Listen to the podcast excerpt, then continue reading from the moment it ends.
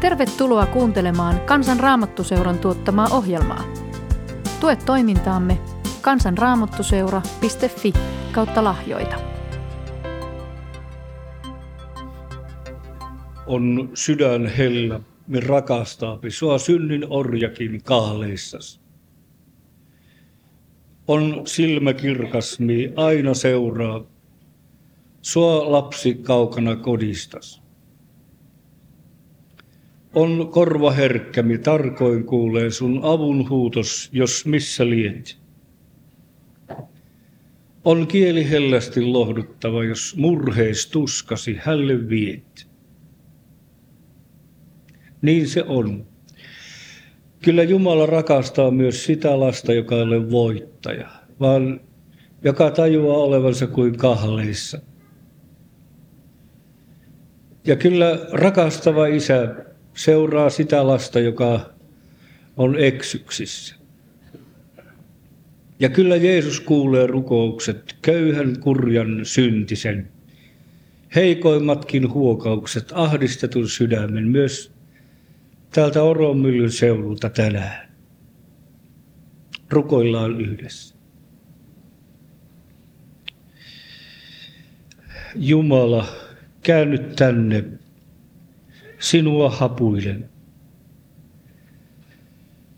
Suo katsee sydämeeni, sulata routasen. Vapahtaja Kristus. Opeta sellaisena kuin olen tulemaan. Hengessä vaivaisena sinuhun toivomaan. Ja kun en pääse minä, niin Tule luokseen sinä, syntisten ystävä. Pyhä henki, kirkasta meille Kristus nytkin. Amen.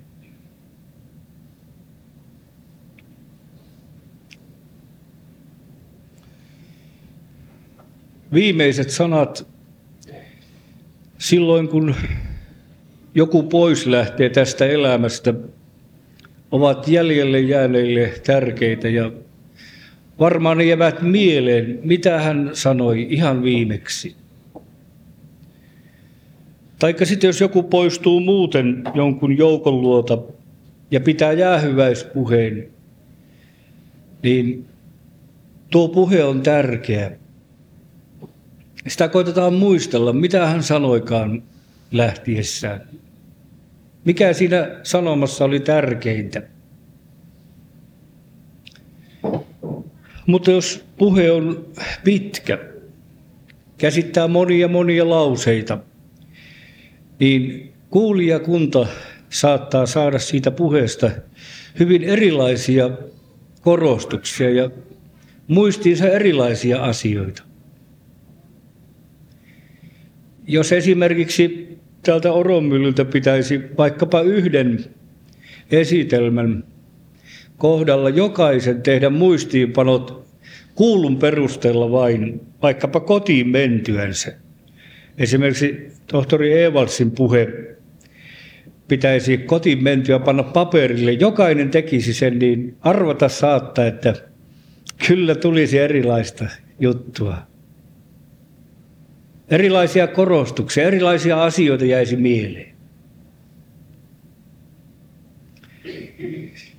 Kun Kristus puhui ystävilleen vähän ennen pois lähtöänsä, ylösnousemisensa jälkeen kohtasi heidät, niin myös näiden ystävien kohdalla, muun muassa neljän evankelistan kohdalla on erilaisia korostuksia, kun he muistelevat ja kirjoittavat myöhemmin muistiin näitä, mitä Herra sanoi lähtiessään.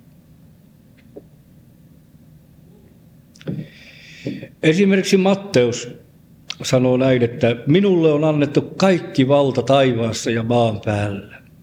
Menkää siis ja tehkää kaikki kansat minun opetuslapsekseni, kastamalla heidät isän, pojan ja pyhän hengen nimeen ja sitten opettamalla heitä heille kaikkea sitä, mitä minä olen opettanut ja käskenyt. Luukas taas kertoo hyvin tärkeänä sellaisena asian, että hän avasi heidän ymmärryksensä käsittämään kirjoitukset, että Kristuksen pitää kärsiä ja kuolla ja ylösnousta.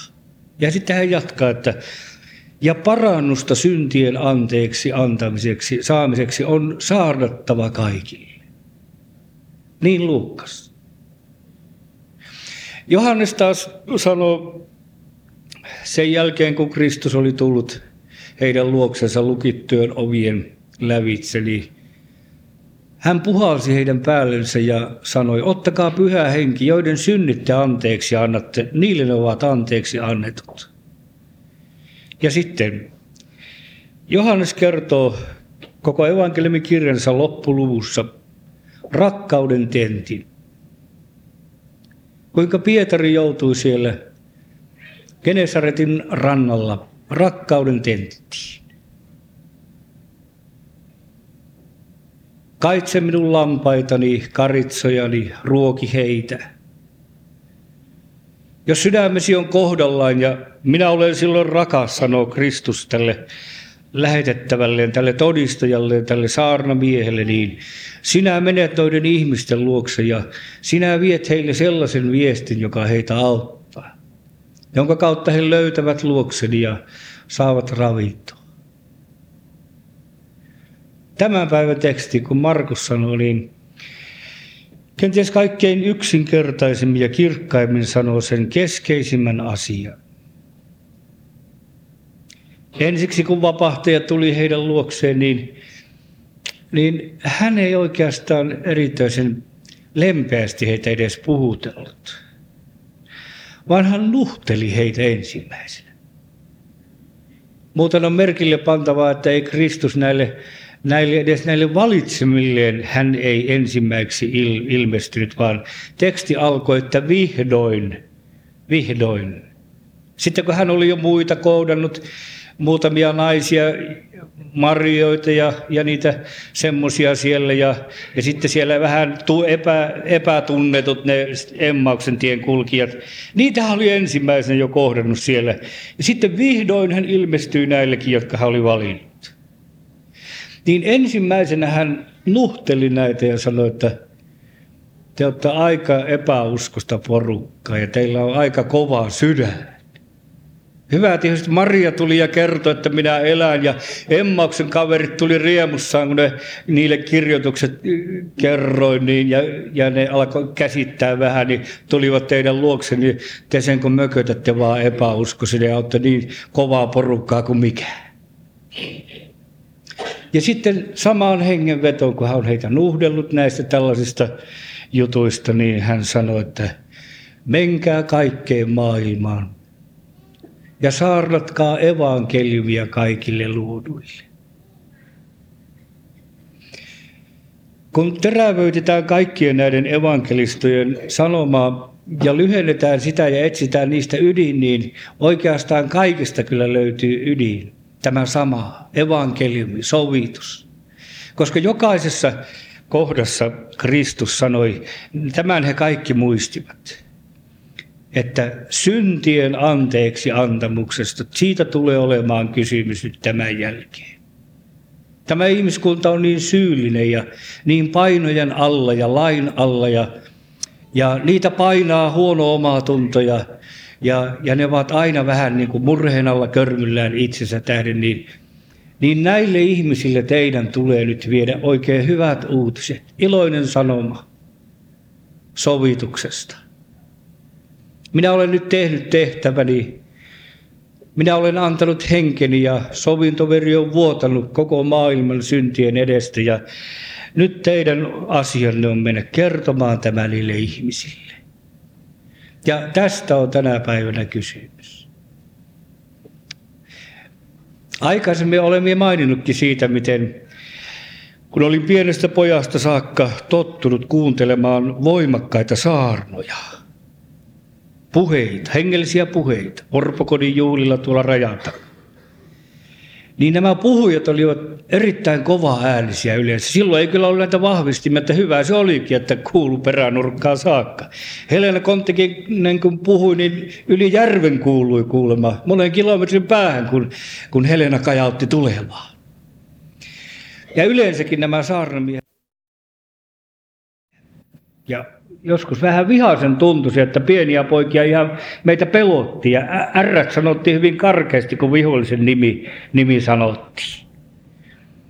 Ja jäi sellainen kuva saarnaamisesta, että silloin, silloin tuo, tuo, joka on puhumassa, niin hän on ikään kuin pikkusen vihainen Jumalan puolesta näille syntisille ihmisille. Ja patistelee niitä kauheasti, kauheasti ja vähän uhkailee niitä, että jos, jos te heittiöt kurjatette siellä rupeaa vähän toisella lailla olemaan ja elämään, niin teillehän käykin huonosti. Ja sitten kun sain kohdata Kristuksen ja, ja sisin alkoi kehottaa sanomaan hänestä jotakin, niin se oli tarttunut minuun hyvin. Minäkin rupesin huutamaan. Ja ääni muuttui, se kohosi, kohosi ja sitten välillä aina putosi. Se oli se, se tyyli. Kunnes myöhemmin luin eräästä kirjaa, kun sairaanlupatutkitun tapaista suoritin, niin siinä kirjassa sanottiin, että saarnaaminen on läheistä, tuttavallista puhelua. Se oli mulle valtava hyvä sana. Siis meidän Herramme sanoikin, että menkää niiden ihmisten luokse, menkää lähelle, läheisesti, tuttavallisesti ja ystävällisesti. Puhukaa niille. Mistä niille piti sanoa? Pitikö niille lukea kovaa lakia? Pitikö niitä uhata jotenkin? Säikyttää, että ne tekisivät parannuksen. Ei Herra sitä sanonut, koska hän tiesi ihmisestä sen, että nuo ihmiset ovat usein jo niin lyötyjä, niin lain alla ja niin murheellisia ja niin ikävissään ja yksinäisiä. Että ei niitä yhtään tarvitse siltä kohtaa mennä enää niin kuin hakkaamaan. Vaan ne ikävöi ja kaipaa, että jostakin tulisi sellaista rakkautta niitä kohti, että ne uskaltaisi ottaa sen vastaan nuo itsensä tuomitsijat ja itsensä halveksijat. Että ne tohtisivat ja uskaltaisivat sellaisen viestin ja sanoman ottaa vastaan, että joku heistä välittää ihan semmoisena kuin ne ovat. Ja tästä on evankelmin saarnaamisessa kysymys. Ja tätä kuulee erittäin vähän ja harvoin. Mihin lie hävinnyt? Ydin saarna, saarna sovituksesta. Siitä, josta Luther oikein sai herätyksen ja uudistuksen. Siitä, että ihminen on Jumalan rakastama silloinkin, kun hän on jumalaton. Ja Jumala vanhurskauttaa jumalattoman uskon kautta Kristuksen tekoon. Kun me olemme tässä tänä päivänä, niin Otan sieltä Paavalin, joka myös oli saarnamies, Jumalan lähettämä, kutsuttu apostoli, niin kuin hän sanoi itsestään. Mitä hän saarnasi? Hän sanoi, että Jumala oli Kristuksessa ja sovitti maailman itsensä kanssa, eikä lukenut heille heidän rikkomuksiaan. Ja hän uskoi meille sovituksen sanaan. Kristuksen puolesta me olemme lähettiläinen ja Jumala kehoittaa meidän kautta. Antakaa sovittaa itselle Jumalan kanssa. Tässä ei ollut hiventäkään moralisointia eikä pauhaamista, vaan hän suorastaan kehoitteli, että ottakaa nyt vastaan tämä, mitä on jo tehty. Nimittäin lainsaarna, jota myös tietenkin tarvitaan, en minä sitä sano. Mutta lainsaarnan ydin on tämä, tee, tee, suorita, hyppää, määrätty korkeus tai määrätty pituus. Tämä kymmenen metriä, hyppää tämä, niin, niin sitten on selvä. Tai jos et hyppää, niin kuiluun putoat. Evankelmin saarnatas on se, että se on jo tehty. Se on täytetty. Jumalan puolta on tultu vastaan, on laitettu silta yli kuilun ja sinä saat yksinkertaisesti lapsen mielestä ottaa vastaan omaan syyllisyyteesi ja omaan mahdottomuuteesi tämän iloisen uutisen, että se on täytetty, se on tehty.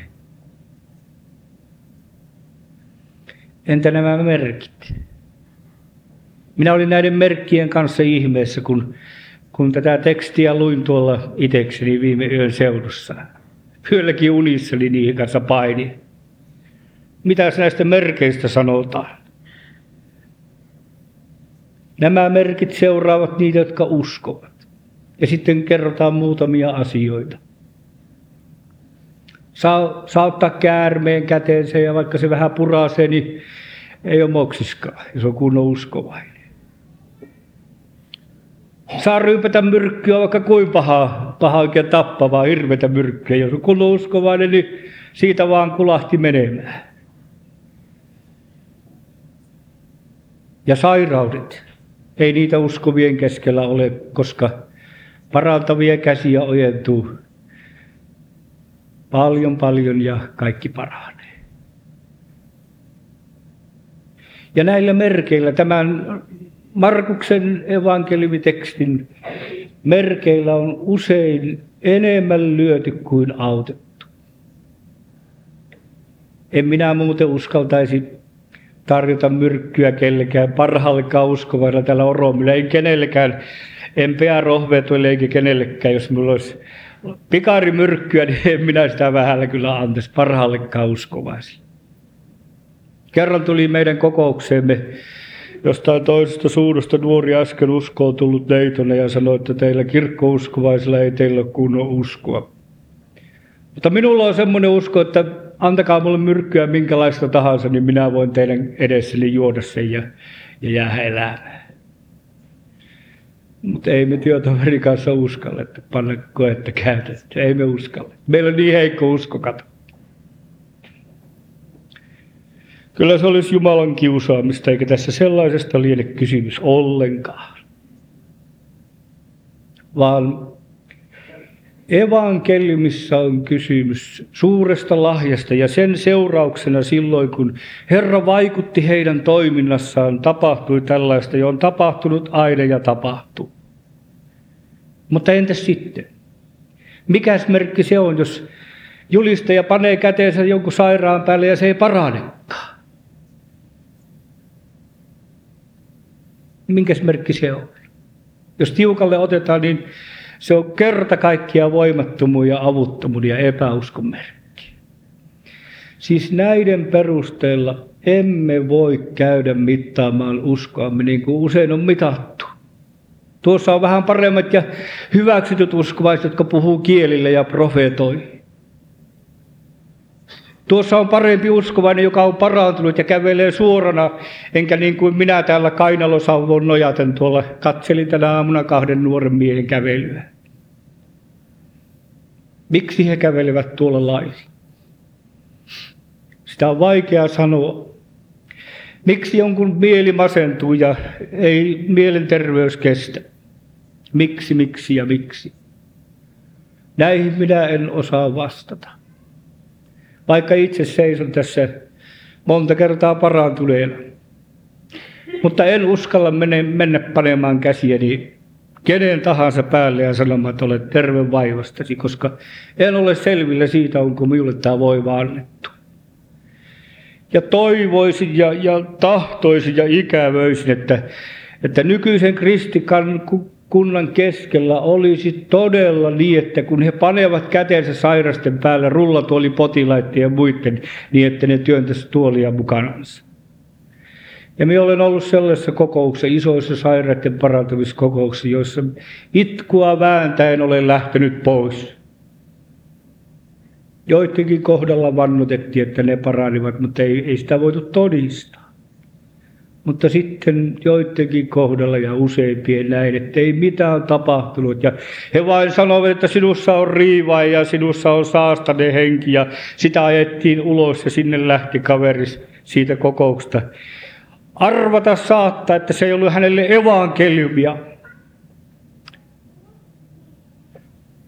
Evankeliumia on se sittenkin, että sairaana ja syntisenä ja mahdottomana turmeltuneena ihmisenä me saamme Jumalan sanasta, kirjoituksista sellaisen ymmärryksen, että Me ollaan matkalla ja meillä on alennustilan ruumis ja meillä on menneisyydestä saadut vammat, joita kannetaan usein hautaan asti, mutta tähän minun elämäni laaksoon ja monttu on tullut Kristus ja tulee yhä. Hän ei uskonut enkeleille tätä sanan viemistä. Olisi parempi, että olisi uskonut, antanut. Olen monesti ajatellut, kun mennä ressuttelen tässä sillä voinnilla kuin olen, niin vielä edelleen, kun en voi oikeastaan olla menemättäkään, kun, kun voi minuelle evankeliumia julista. Niin olen ajatellut, että voi kumpa Herra olisi pannut enkeleitä tai oikein tähti-ihmisiä tälle asialle. Mutta ei, hän pani tavalliset ihmiset. Esimerkiksi voisimme lukea Pietarista, no nämä muistelen sen, sen kohdan apostoliteot 10. Enkeli kävi Korneliuksen luona. Sanoi Korneliukselle valtavan ihanan asian. Sekin oli jo kyllä jonkunlaista evankeliumia. Iloinen viesti. Kun hänen nimensä tiedettiin enkelitoimistossa. Se oli siellä osoiteluetteloissa ja enkeli kun tulee, niin sanoo, että Kornelius. Ja sitten toinen ihana asia, sinun rukouksesi on kuultu. Ajatelkaa ystävät, jos meidän rukoushetkemme, missä me ollaan montussa körmyllä ja syyllisyyden alla, sinne tulisi enkeli ja valo välähtäisi ja sanottaisi, että Liisa ja Laina ja Tyyne ja Matti ja Jussi, sinun rukouksesi on kuultu. Se olisi aika särkevä viesti. Itku siinä pääsisi monelta. Mutta enkeli ei sanonut sitä varsinaista asiaa, vaan sanoi, että lähetä miehiä Joppeen. Siellä on Simon, jota Pietariksi kutsutaan.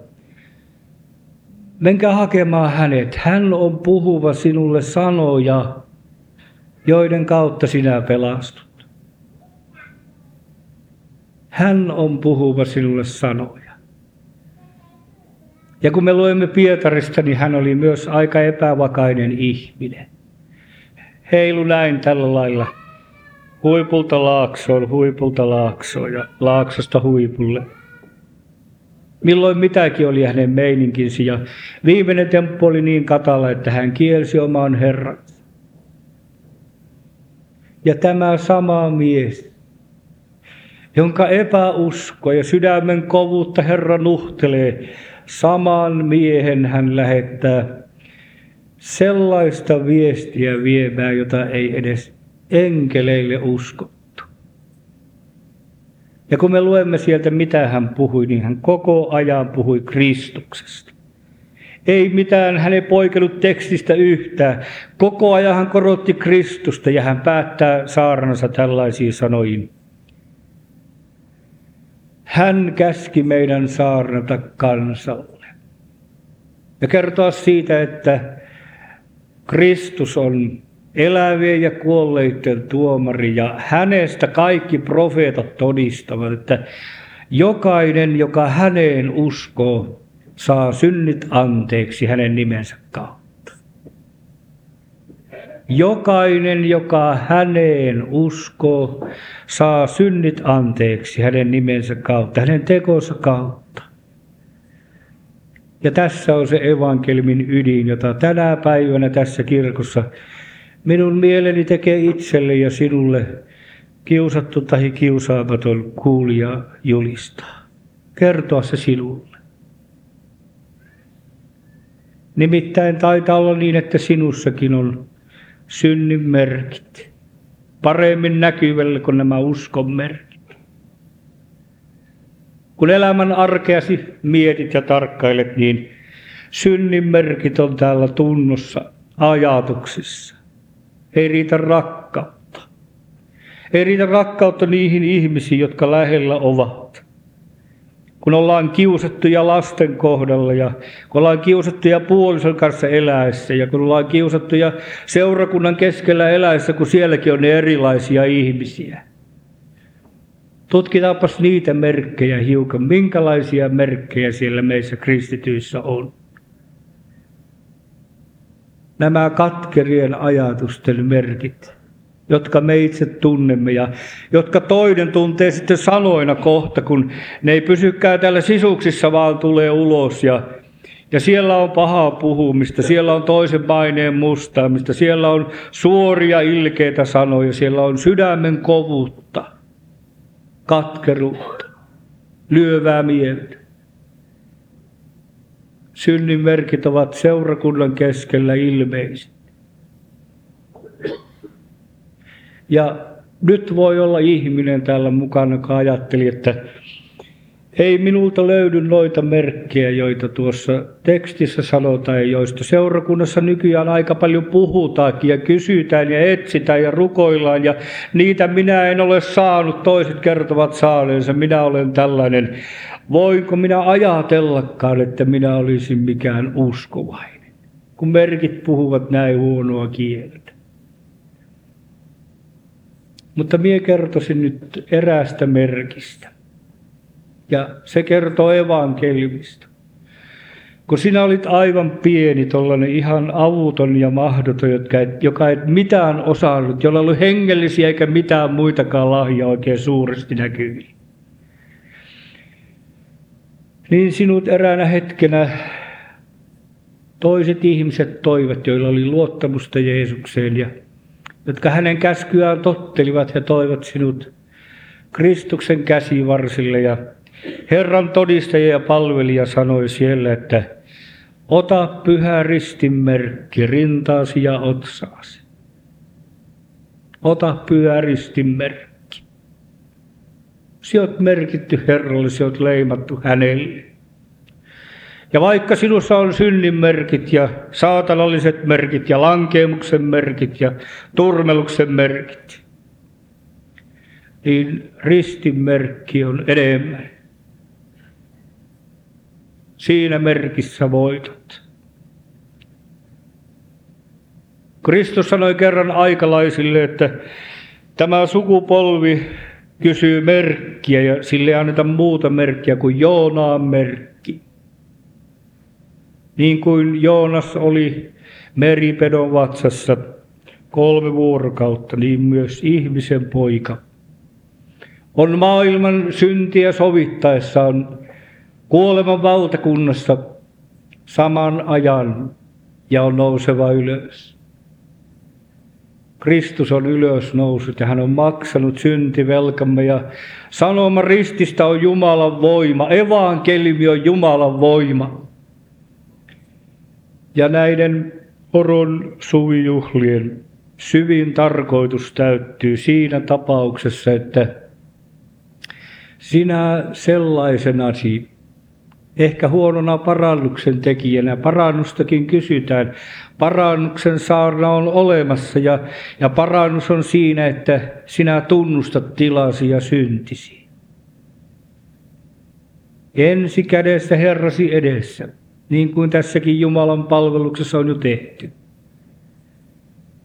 Se on kääntymistä Jumalan puoleen. Se on parannusta, mielen muuttumista, että sinä et tahdo jäädä tähän tilaan, vaan sinä katselet Kristusta kohti ja odotat häneltä sanaa.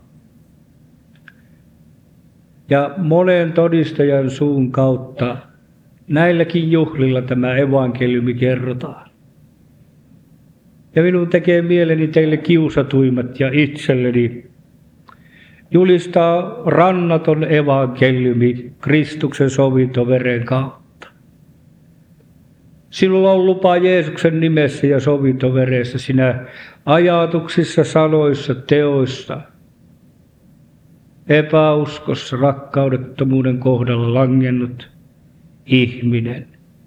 Sinulla on lupa siinä kalliissa veressä ja nimessä uskoa kaikki syntisi anteeksi, syntisi viimeisetkin eiliset ja tämänpäiväiset, viime viikkoiset. Ota vastaan tämä evankelmi, joka vuorilta tulee, tulee sinun laaksoosi, sinun elämäsi tarpeeseen ja hätään. Minkälaiset merkit sillä ryöverillä muuten oli? Kuka voi sanoa, ettei hän mennyt kotiin, ettei hänelle ovi ollut auki, ettei hän ole pelastettujen joukossa. Hän on. Eikä hänellä ollut merkkejä. Muuta kuin kurjan elämän kaikki merkit niin kuin tuhlaa ja lapsen. Mutta siinä ristillä hän sai kuulla, että kodin ovi on auki. Se on täytetty, sanoi Kristus, se on jo tehty. Ja Jumalan seurakunnan kirkkain ja tärkein sanoma tänä päivänä on julistaa evankelmia terveille ja sairaille, kaikille kansalle. Kristus on korotettu antamaan parannusta ja syntien anteeksi antamusta, sanoo apostolien tekojen kirjoittaja luvussa 5.31. Ja hän on korotettu Herra. Hän on puolustaja, lapsukaisi. Tämä minä kirjoitan teille, että ette syntiä tekisi. Mutta jos joku syntiä tekeekin, niin meillä on puolustaja. Isä on oikealla puolella Jeesus Kristus, ja hän on vanhurskas, ja hän on meidän syntiemme sovitus, eikä ainoastaan meidän, vaan myös koko maailman syntien. Ja sitten vielä yksi asia. Kun hän on voiman oikealla puolella ja hänellä on valta, ja isä kuulee kaiken, mitä hän toivoo ja sanoo, niin hänestä sanotaan, että hän rukoilee meidän edestä. Kuka voi tuomita kadotukseen? Kristus Jeesus on se, joka on kuollut, onpa vielä herätettykin. Ja hän on Jumalan oikealla puolella ja hän myös rukoilee meidän edestämme. Ja heikkouskoinen vaeltaja kanssani, hän rukoilee meidänkin puolestamme. Simon, Simon, katso, saatana on pyytänyt teitä valtaansa seuloakseen teitä niin kuin nisuja, mutta minä olen rukoillut sinun puolestasi, ettei sinun uskosi raukeaisi tyhjään. Näen täällä teitä hyvin paljon tuttuja, vuosikymmenien aikana tavattu näissä lähipitäjissä, seurakunnissa, seuroissa, mikä missäkin. Ja ette te ole säilyneet uskossa sen takia, että te olisi olleet tämän seudun parhaita uskovaisia tai kylänne tai kotinne kirkkaita uskon tähtiä. Ette te ole sen takia säilyneet uskossa, vaan sen takia, että uskon vaikuttaa Jeesus. Hän on vaikuttanut sekä tahtomisen että tekemisen. Ja se voima on siinä sanan siemenessä, joka teille kylvi joku heikko ihminen. Ja siinä, että Kristus on rukoillut puolesta ja saarnaajia eivät ole lähinnä saarnamiehet ja saarnanaiset, vaan, vaan äidit usein ja, ja naisväki. Kerran oli miestenpäivillä kovat raamatutunnit siitä, että miten Jumala on käyttänyt miehiä. Ja niinhän tuo tuntuu olevan tuolla kirkolliskokouksessakin olleet kovat puheet, että mies nyt jotakin on. Oikein äänestettiin, että onhan se Minun vuoroni oli puhua sitten niin siellä miesten päivillä, niin minä sanoin, että onhan se tuo Jumalan miehikin käyttänyt, mutta minusta tuntuu, että nuo naiset ne vasta ollut suurimpia herätyssaarnaajia tässä maassa. Ukot vähän höristeli korvia, että käykää sitten Helena Konttista kehumaan, kun se on sieltä Uukuniemeltä. En mie Helenasta niinkään puhunut, mutta mie sanoin, että kuulkaa kaverit, kun olen keskustellut teidän kanssanne, niin melkein jokainen mies siellä mainitsee, että äitihän se, äitihän se rukoili ja äitihän se kertoi, tai mummi tai joku semmoinen, tai pyhäkouluopettaja. Jumala on käyttänyt tässä evankeliumin saarassa huomaamatta ja ilman suurin, suurten merkkien omistamista. Hän on käyttänyt tuollaista lähityöntekijää. Meilläkin tuolla rajan takana Lemisessä siellä hyrräs iltasi 5-6 rukkia, kun kaikki sille isolle 30-henkiselle porukalle tehtiin, tehtiin kotona, naputeltiin kankaat ja muut. Ja nämä miniät, jotka oli tullut uskoon, niin ne hurautti kuule virren tulemaan siellä ja hengelliset laulit. Ja me poja Oskarit ja tytön lappulat, niin siinä vaan oltiin kylvämaana ja evankeliumi, sanoma Kristusta kylvettiin meidän sisuksiin. Ja Piruka ei saanut sitä pois, vaan siellä se iti ja oli ja, ja on tehnyt työtä meissä ja tekee vieläkin. Me ollaan kaikki tällä kohtaa Jumalan työtovereita ja evankelmin saarneja, koska saarnaaminen on läheistä, tuttavallista puhelua, todistamista hyvästä Herrasta. Ja se syntyy siitä, että itse on saatu synnit anteeksi ja joka on anteeksi saanut paljon, hän rakastaa Kristusta ja, ja rakkaudesta vapahtaa ja hän vietetään asiaa eteenpäin. Rukoilemme.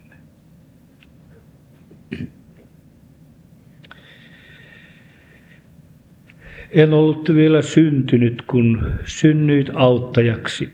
En armoas mä kysynyt, kun tulit turvaajaksi. En vielä ollut päällä vaan, kun riensit tänne maailmaan, aukaisit taivaan mulle. Kiitos Kristus, että saimme tulla valmille, kun seurakunnan keskelle täällä Suomessa saimme syntyä. Ja kiitämme kasteen ihanasta ristin merkistä jolloin meille evankeliumia julistettiin ja otettiin jo semmoisena mahdottomana pienenä ja avuttomana käsisi. Kiitämme Herra niistä ihmisistä, jotka ovat meille tavalla ja toisella esirukousten kautta ja sanallisen todistuksen ja kertomisen kautta hyvän uutisen, ikuisen evankeliumin viestin kertoneet ja tuoneet. Kiitämme heistä, jotka ovat jo kotona ja kiitämme niistä, jotka vielä matkaa tekevät ja ovat sinun voimastasi säilyneet uskossa, koska evankeliumi on Jumalan voima viemään läpi kaikkien saatanallisten asioiden ja vaikeiden asioiden on, on voima, joka vie meidät voittoon sinun kotisi luoksesi sinne missä sinä valtaistuimella istut ja luoksesi kutsut. Siunaa nämä juhlamme edelleen. Amen.